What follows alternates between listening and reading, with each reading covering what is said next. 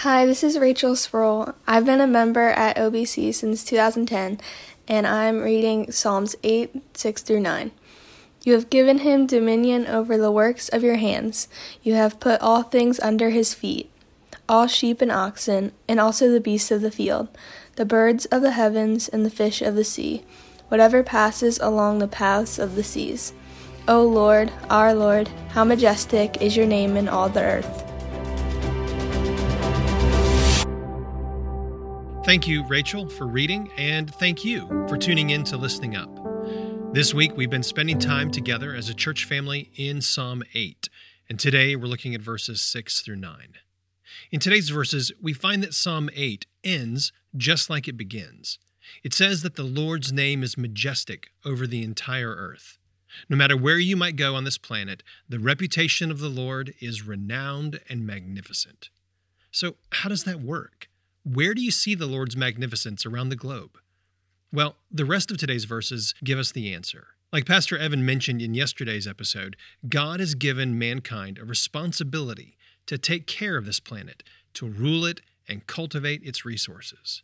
And verses 7 and 8 get real specific about it. David mentions domesticated land animals, sheep and oxen, as well as wild land animals. He then mentions animals of the air and also animals of the water, in other words, nothing is excluded. Everything in creation, from one end of the spectrum to the other, is included in what God has given for humans to take care of. And in doing this, God's glory and majesty shine through at every point, from one end of creation to the other. Now, did you notice what this passage does not say? David doesn't say that God's magnificence is spread mainly through the temple services, though this was undoubtedly true. And David doesn't say that God's majesty was seen all over through the prayers of his worldwide people, though that's also true. He doesn't say that God's majestic name is over all the earth through only caring for the best animals, though that's surely included. No, instead, wherever you invest your time and energy and thought to take care of what God has given to you, you are ruling well and displaying the magnificence of our God. In medieval times, it was commonly thought that there were two spheres in this world the secular and the sacred, and that if you really wanted to serve God, you would devote your life to Him and lock yourself up for study and prayer.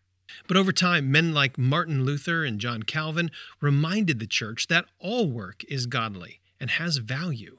All labors shout God's majestic name, not just some kinds of special jobs, not just pastoral ministry, all labors shout God's majestic name, not just some kinds of special jobs, not just pastoral ministry, and not just church work.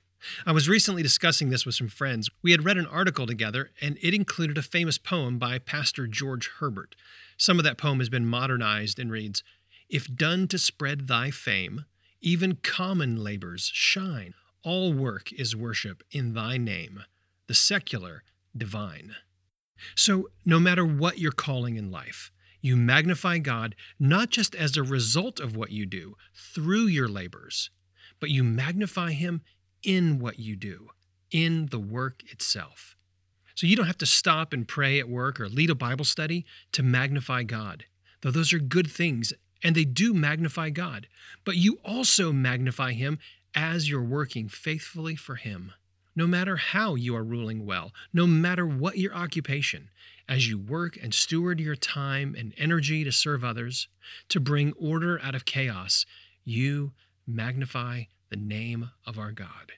All tasks, whether you think of them as significant or small, influential or just one voice, effective or just doing the right thing, whether they're seen or unseen, enjoyed or simply endured, all of them contribute to spread abroad the majesty of our God. Our passage in Psalm 8 says, You have given him dominion over the work of your hands. You have put all things under his feet, all sheep and oxen, and also the beasts of the field, the birds of the heaven and the fish of the sea, whatever passes along the paths of the sea. O Lord, our Lord, how majestic is your name in all the earth. I'm so glad you took time for listening up today. I also want to encourage you to join our service online this weekend. You can watch our service after 10 a.m. this Sunday on Facebook or on our website at ogletown.org/watch. I hope you'll join us. Until next time, let's keep setting our minds on things above.